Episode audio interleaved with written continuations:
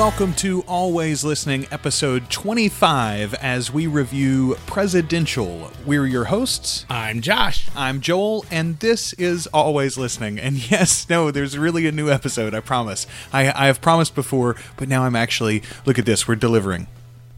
Well, we'll see at the end of the episode what we deliver. Yeah, uh, J- Jonathan Oakes, the host of Trivial Warfare, when I posted on, on social media yesterday and said, uh, We're actually recording a new episode today. Send us listener feedback if you've got any. He said, I'll believe it when I see it. Um, so, but here we are. Uh, we are finally back. And in fact, Josh, we've slightly changed our format once again. I think it's a pretty big change. It may not be a lasting change. We'll see. Yeah, we're going to try this out for at least five or six episodes here in a row, and, and we'll see how we like it, how you like it, uh, and and we'll go from there.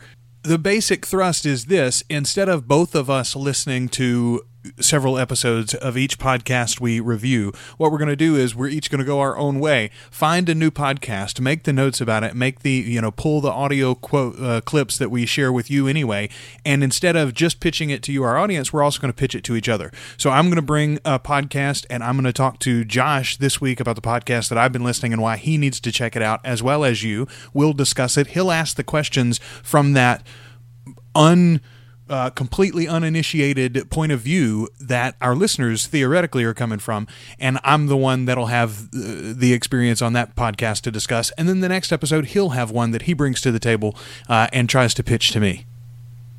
Yeah, pretty much in a nutshell. Uh, the short of this is that it's going to be able to allow us to bring you uh, podcasts on a more regular basis, at least hopefully.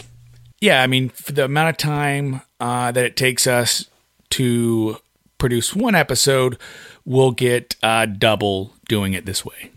So today I'm bringing you, uh, in light of the upcoming Fourth of July holiday, I'm bringing you uh, Presidential. It's from the Washington Post. And Josh, uh, you haven't listened to any episodes of this show, right? No, and I'm not looking forward to hearing what you have to say about it. It, you know, it's a shame. You really need to check it out. And and I, I think when I share some of these clips with you, I think you're going to enjoy it too. So what this show is about is it's a, a weekly podcast, or at least it's weekly until after the next uh, presidential election. Uh, the host is Lillian Cunningham, and it's So- sponsored and supported by Washington Post. So after the next election, does it just is it just going away? Well, no, that's the question. What are you going to do with it? Because here's the idea. So, what she's doing is uh, 44 episodes leading up to Election Day 2016. She's exploring the character and the legacy of each of the American presidents. So, every president gets a single episode. And the way that that works out is she started it 44 weeks ahead of the next election. So, every week you get a new episode, you go through the whole list of presidents, and by the election, it will be time to do an episode about the current president, the next president. So there's only going to be 44 episodes, is what you're saying. Uh, well, 45. 45, yeah. And then and then potentially she could pivot. So you could go back then and like season 2 of Presidential is an in-depth dive on Teddy Roosevelt for instance or something like that. But we don't know what decision might come there. But I think potentially there is enough support. This is a good enough show. If she's interested, or if somebody else at the post is interested, and the ratings are there, I think they I think they will continue. We'll see. Uh, so I really wondered how to bring this show to you and how to explain it to you. And so what I decided to do is to just pick one episode. Uh, and I'm only giving you clips from one episode because it is very formulaic. Uh, it's the same theme song every time. She starts it with a little sort of a peek into the life of the president. And then she brings in scholars or experts about that president to talk. And she's had big, big names. For instance, uh, recently they did. Me, an- well, hold on. So, who you think is a big, big name and who I think is a big, big name are probably two different things. So, well, I mean, in the world of politics, a big name. sure. Big, big is, would you say, household name? I think th- at least one of these is definitely Okay. a household name. Give me the names. I'll let you know if I know them. Okay, the uh, the most recent one and the one that's in this episode that I'm going to highlight is David McCullough. Don't know him. He's a he's a writer. He's written a lot of uh, biographies, a lot of presidential biographies, and a lot of historical biographies. Uh, the other big name, Karl Rove. Okay, I know Karl. Rove. Yeah, there you go. Karl Rove came on and talked about. He was the main um, sc- uh, scholar, the main expert on an episode about Grover Cleveland. Apparently, he is really well uh, read and and and well researched uh, on the election that led to Cleveland's um, being in the White House. Cleveland Cleveland came in as vice president and then became president when the president was assassinated. Karl has to be amazing at dinner parties. well, I'm imagining Karl Rove is interesting at dinner parties for plenty of other reasons too, but he does have a wealth of knowledge about Grover Give me another name. Uh, I can't think of any off the top of my head, but there's there's big ones. So they have one big, big name. I no, there's lots of names. I just literally can't think of any off the top of my head. But there's there's really good ones. But Lillian does a great job of like personalizing the president. Some of these you would think like, what can you say about you know William Howard Taft? She's going to find something interesting to say, and there'll be a He there'll be a, a, giant story. tub. Well, he did. Yes, he did have a giant tub, for instance. Anyway, I think it's Crushed it. I think it's a really compelling podcast and it's really well put together. Here is is uh, the first uh, sort of intro into this world. As a matter of fact, it's it's the intro to the episode. The episode that we're the episode that we're going to be discussing is Theodore Roosevelt's episode. It's the 25th episode of that podcast, as a matter of fact, coincidentally. Uh, and uh, it, I think the intro to this is very indicative of the intro of most of her episodes. So, in each, so for presidents that that that ran uh, or were in um, in the White House um, multiple times, does she break that down? Like, here's the first four years, and then here's the second four years of one episode, or could this have been a sixty-one uh, episode season if she would have split them into two different episodes or Uh, no, yeah, it could have. It could have been. She does not detail necessarily the entirety of the president's life. That's why I say it's possible in a season two or a future season she could come back and say, "Well, you know, let's dive into Teddy Roosevelt because I did an episode. I did thirty minutes on him, but there's so much more than thirty minutes worth of info about TR. So what she does oh, is buddies now. No, that's what that's what she keeps calling you him and in the TR episode. real tight? She keeps calling him TR in the episode, so I do too. But no, it's it's um um it's one of those things that like what she does is she finds an end. She finds a hook. And so here's my 30 minute, 45 minute presentation about this president. It, it is not, for instance, in Grant's episode, she doesn't really talk about his presidency at all. All she does is talk about his damn white horse. no, she t- she talks about a lot of things about Grant, but it's mostly leading up to his presidency. She talks about his memoirs and sort of goes through a lot of his life, but she doesn't really detail a lot of the events of his presidency. And there's tons to tell there as well. I think she just had a formula, and then for each president, she sort of finds the hook that she finds most compelling or most interesting, and that's what she bases her episode on. Let's listen to the intro of this episode, though. We're going to pause. I'm going to actually let you listen to this real quick.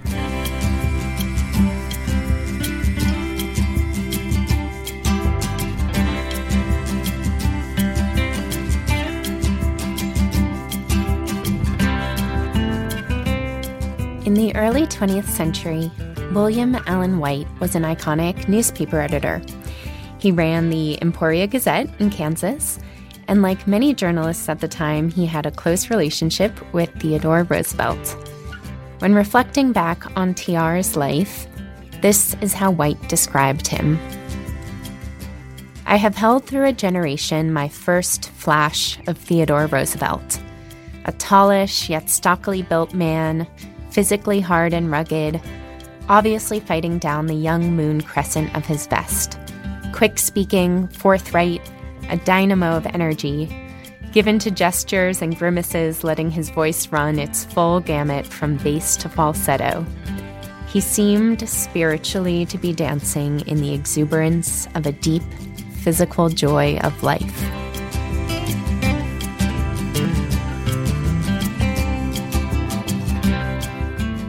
Until this point in the podcast and this point in the American presidency, we've had presidents who didn't want to be presidents. We've had presidents who said they didn't want to be president, whether they really wanted to or not. We've had presidents who talked about the great burden of leadership responsibility. And we've even had presidents who described leaving the White House as just like leaving prison. But now we have a president who is dancing in exuberance. So, yes, for this Teddy Roosevelt episode, we will talk a bit about the bully pulpit and the square deal, but mostly I just want to talk about joy. I want to talk about how someone altered the presidency and the country and the course of 20th century history basically by being an unstoppable ball of energy. I want to talk about someone unlike anyone we've talked about until now. Someone who unabashedly loved being president. Someone who thought that being president was just the absolute best, coolest, most fun job on earth.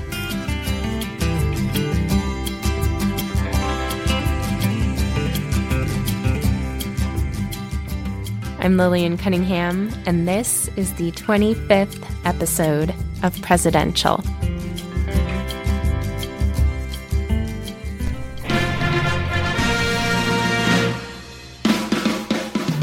shall resign the presidency effective at noon tomorrow. what your country can do for you.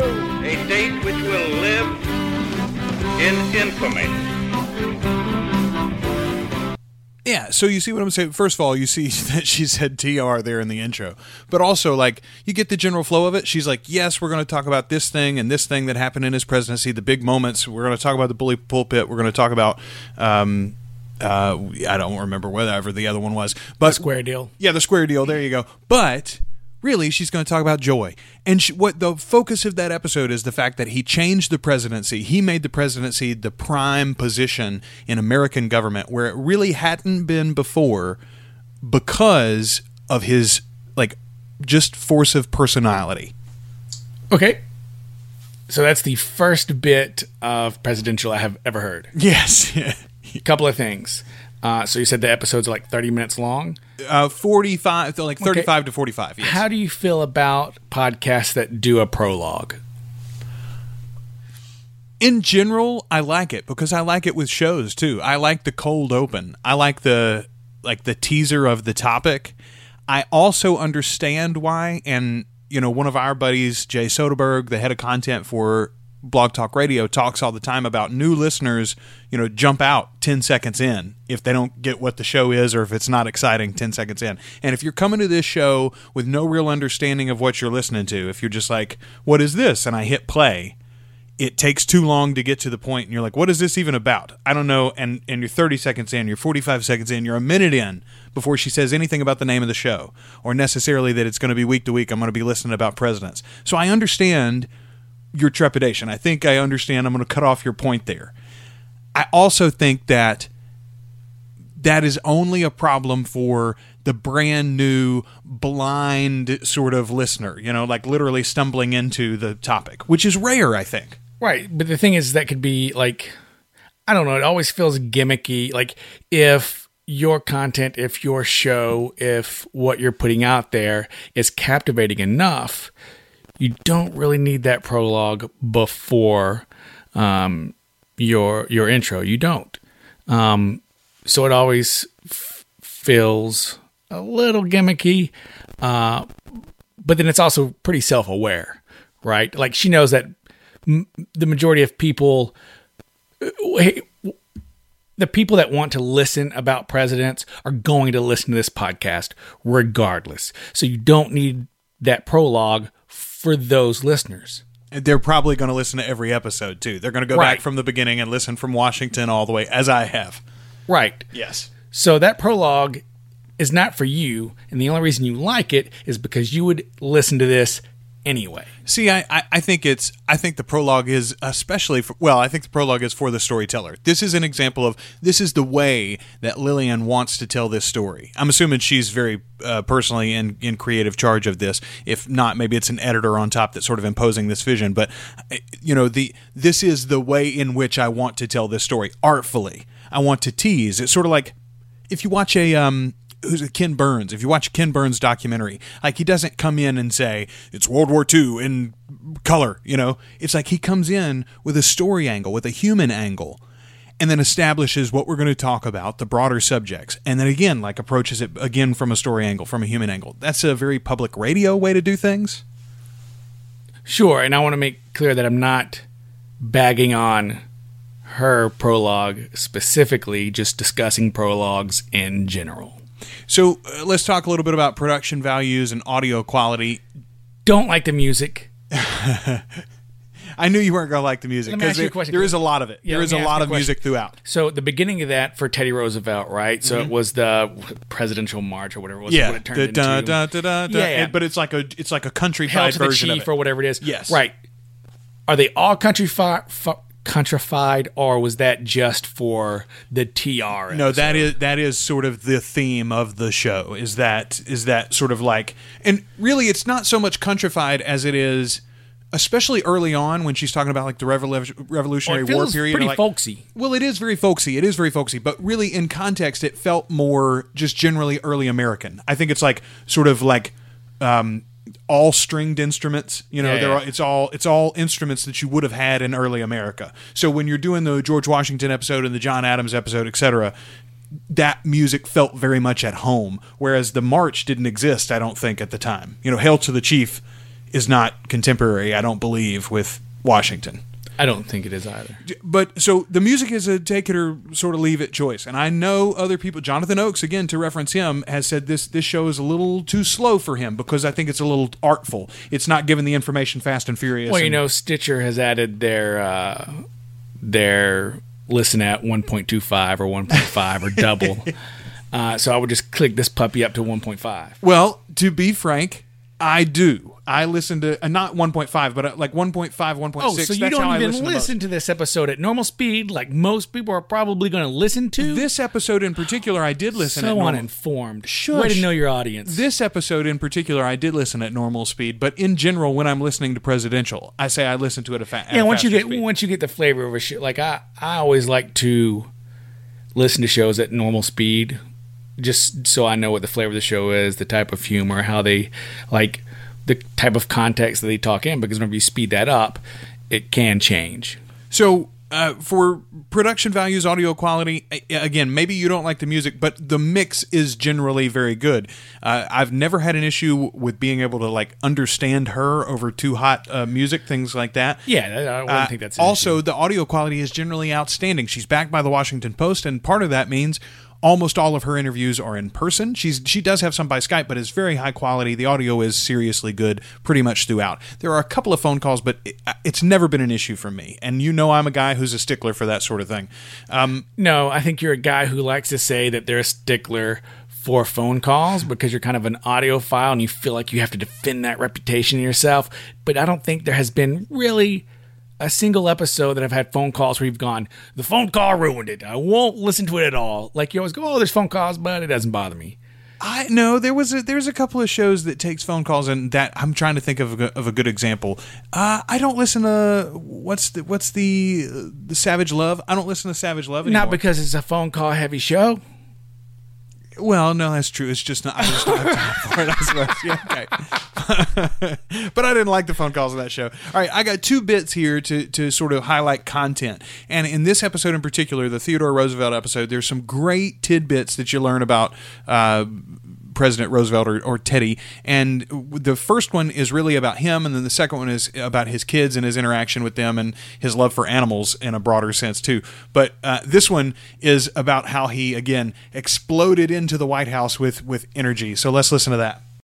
And he does a couple of things there that will be very similar to what he does in, in the White House. So for one thing, well, for one thing, he runs to the office. So on the first day, the the commissioners are coming down the street and they're walking and he is running. So he's so excited about this job and to get started. And he comes into the into the office and he's, you know, saying hello to everybody and he's running up the stairs and, you know, where's the office? What do we do? What do we start now? And he's just so exuberant about all of this. So one of the one of the things that he does is that he goes on what he calls midnight tours or midnight rambles with Jacob Riis. Um, he's a police reporter at the time because he knows or he's heard that the police are quite corrupt in New York City, that they haven't been held to account, that they may not be on their beats, that they may be you know, looking the other way for bribes. And so he and, and Jacob Riis and some of these other people, sometimes they'll they'll almost put themselves in disguise and they'll go out at midnight and really early in the morning to find out are the police where they're supposed to be?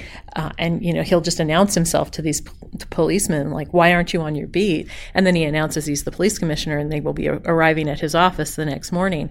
So he understands and this is where jacob riis and some of the reporters can help him because they they investigate. They know what the neighborhoods are like. They know where the problems are. And he wants to know about it firsthand. And same with the sweatshops later on when he's governor it's one thing to read about it, it's one thing to have someone tell you about it, but for him, it's another thing to actually be on the ground and to go into a tenement and see how people live, to be out on the street and see what the police are actually doing. It's part of his style is that he's he's going to try to understand the issue as much as he can when it's something that he's very interested in. You see in. why I call him TR? Like that's a dude you can get behind, right? No. I don't. So, in the intro, uh, she has a an account of a guy describing him as um, rugged living and a rugged man, right? Yeah. And she goes on and and and describes him as uh, this exuberant person filled with energy that is conjuring a picture of like uh, a seven year old that has just eaten like two packets of pop rocks and downed it with a with a can of Sunkist and that's not the picture uh, i have of roosevelt at at all Well, uh, but later in the episode, actually, there's another. There's like a, a foreign minister or something. No, the, one of the cabinet members tells a foreign dignitary, "Well, you know, the president is six years old." talking about talking about the fact that Teddy acts like a child sometimes. I, I so- mean, that's that's interesting. Like, that's not a picture that I have ever had in my head of, of Teddy Roosevelt. So that's a cool, um, kind of different perspective that that that alters uh, my thoughts on him. So some, something that I don't have a clip of, uh, but in every episode, one of the questions that she asks her, and she sort of she's she's rethought it since then, but like 25 episodes in, a lot of our audience really expects it to be asked every episode, so she continues to. Yeah, she asked one of the experts every week. Uh, or every episode, what would it be like if I was on a blind date with the president in his time? Like, Oh, what, so what, what she's would I not answering that question. The expert is explaining the time she would have on the date. Yes. Okay. She's like, well, I would think. You know. Yeah, I thought it would have been like after she's talked and done the research, like she sums it up like, Oh, no. Here's how I think the blind date would have gone. no, it's like one of the little tidbits you get in the middle of the episode. But but I I think it's I think it is interesting because we do sort of like mytho- especially the early presidents. We sort of mythologize them, right? We make them more larger than life. Who do you think would be the best blind date president after listening to this? Uh, up to this point, Teddy Roosevelt knocks them all out of the park. Like there have been a lot of really interesting ones. There are a whole lot of antisocial ones, especially early on when like there wasn't so much of like a mass media. Dude, Thomas Jefferson. No, no. TJ. Okay, so Thomas Jefferson, first of all, was like uh had borderline personality issues. Like he was brilliant, and he could be very compelling, and he could be very romantic even at, at times or whatever. But also, he was a weird, weird dude, and sort of antisocial in some ways. Teddy Roosevelt, the opposite of that. Like everybody would have had a good time with Teddy, especially if you were furry. You know about his love for animals, right? Yeah. Okay, like you know the story of he Like, wouldn't he's kill the, one- bear. He Teddy Roosevelt's also the one that uh, a lot of the national parks are in place because of him. I think he started the movement yeah. towards conservation, yes, or I think that might have began right before him, but he sort of rode that wave. But yeah, okay. So th- this next tidbit, and and I'm- my final piece about content, my final piece from this show, as a matter of fact, uh, is all about uh, his love of wildlife and how he uh, sort of brought that uh, or brought that into the household with his kids, especially. The White House basically became a jungle gym. TR said that his father was the best man he'd ever known. And he replicates that in, in a large degree with his own children. Oh gosh, he just loved these kids and and was always playing with them and he and you know, they'd have pillow fights and go on these rambles and and he they seem to have said yes to every animal that they that they asked about. Even just going through some of the the papers of three of the Roosevelt children, I think I counted something like 14 species of of of, um, of animal in in pretty much just their White House years. And and to some degree, when when TR was out on the road, people would give him things. So he took a, this tour out in the West, and somebody gave him a badger, and so they had Josiah the badger, and they got a they had a bear named Jonathan Edwards, and they had flying squirrels, and you know goldfish and guinea pigs and the normal things like that. But he picked up a, a horn a horned toad in the Grand Canyon. They had a parrot named Loretta. They had snakes. They had turtles. I mean, so it's six children plus this menagerie of animals, and you can just imagine sort of the chaos at the White House. So, like, I knew he had animals in the White House, but I didn't know there were 14 species of animals at the White House. I'm going to be honest. I don't like TR. it was shame, shame. Why not? Why don't you like uh, Teddy Roosevelt? oh, I love Teddy Roosevelt. My do- my dog is named after Teddy Roosevelt. You just don't like TR as a short as a nickname? Yeah, I don't I don't like it. I Why? don't like it. I, I feel like uh, you know the the Why not just say Teddy? I, I'm okay. Just say oh Teddy. Teddy Teddy's okay I guess but you know I mean, like he the already has a nickname. She's not calling him Theodore. no that's true that's Like- true She just gave this dude a nickname out of laziness. no she didn't give it to him I'm yeah, saying I'd rather say friends. JR's. JR's you say his friends. Yes. they they're buddies now. No, I'm saying his friends at the time. Like if you look at his correspondence, and that's what she's doing. She's like basing this off of letters. His friends referred to him as TR. His associates called him TR. He referred to himself as TR. Yeah, because that's way easier to write. Rose, you're saying Roosevelt is just a long word. Right. So it makes sense to put it in a letter, but what's in a letter isn't always meant to be like I'm not going around being like, "Hello, comma." Right? Like I'm not giving you my punctuation, and that's all that is is a shorthand. It's meant to be said, not not like TR. Oh, in your head you're reading it, you go, "Okay, Theodore Roosevelt." Like you know who that is. All right, all right, all right. So I haven't won you over to, to Teddy Roosevelt to to the TR uh, nickname, but are you interested in the podcast? Do you think you're going to check this one out? Um, I'll probably not check it out. and that's even after like, oh, hey, that's a new perspective. Like I, I wouldn't have thought of Teddy Roosevelt that way. I'm just not interested in presidents, bruh. Yeah, no, no, you're not very political. I I am. I sort of say a little bit of a political junkie. I'm I am a poli sci major. This is what I did in college before I even did theater, before I did podcasting, before I did radio. So but you should be. This is your country. You should be interested in the political process No, no, and the I'm not- presidential, so we don't repeat the past. Well, you know what? I stay out of politics and let the experts set everything up and look at where that's getting us. yeah, he just waits and and I tell him who to vote for, and then he goes and votes for the other guy a lot of the times. um, so. Uh, if you are at all a political junkie or a history junkie, if you like the presidents in particular, I cannot s- suggest this show enough. I am subscribed. I'm listening to every episode. It is one of the first shows that I listen to weekly when it comes out. It comes out every Sunday, at least until the election. It is presidential. You can find it at washingtonpost.com slash uh, presidential. Uh, search for presidential. Lillian Cunningham, thank you. Uh, let's go to a little listener feedback, Josh. oh, uh, I can't, uh, how long has it been since we put out an episode? Two months? Uh, like like like eight yeah eight weeks ish. It's been a long time. Uh, this comes from Carrie Lynn, and this is one of the reasons why I, it doesn't seem to matter that we took a little hiatus here because our listeners do things like this. The subject line is all caught up and an advice request. Uh, Carrie Lynn, I just binged the last few months of episodes and I love your show, but I hate it because now I have more pods to listen to. So she's all caught up, but now she's going to be busy listening to other podcasts, so she doesn't have time for us again. So we're good. Uh, namely, she especially fell in love with The Read, suggested by you. Oh, man, the read's so good. I still Yeah, listen is. to it. It is really good. You must remember this. Uh, that's one that that uh, a lot of our listeners suggested, but I I have still fallen in love with. I'll listen to that. Uh, two shows I would have no clue about without you.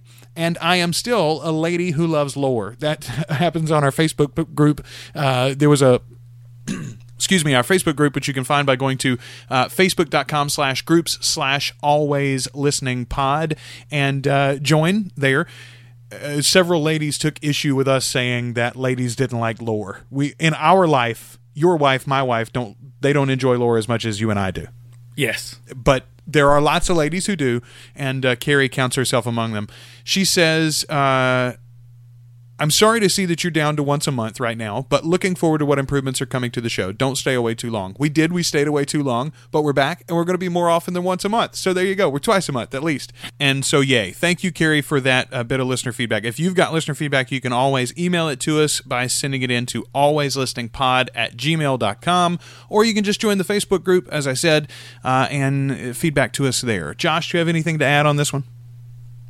Nope. What are we going to talk? Uh, what are we going to talk about next week, Josh? As or, or, or the, in the next episode, as you bring us Caustic soda. finally. Well, it's a bittersweet episode. Yeah, we're going to review it, but they've already uh, they've they've canceled the show. How heartbreaking is that? There's a lot of them out there though, and they're all still on the website. Oh, so. yeah, a ton of content. Yeah, ton. yeah. We'll get to that next episode as we continue to review all the good podcasts that you need to listen to. Until next episode, we remain your hosts. I'm Josh. I'm Joel, and we are always listening.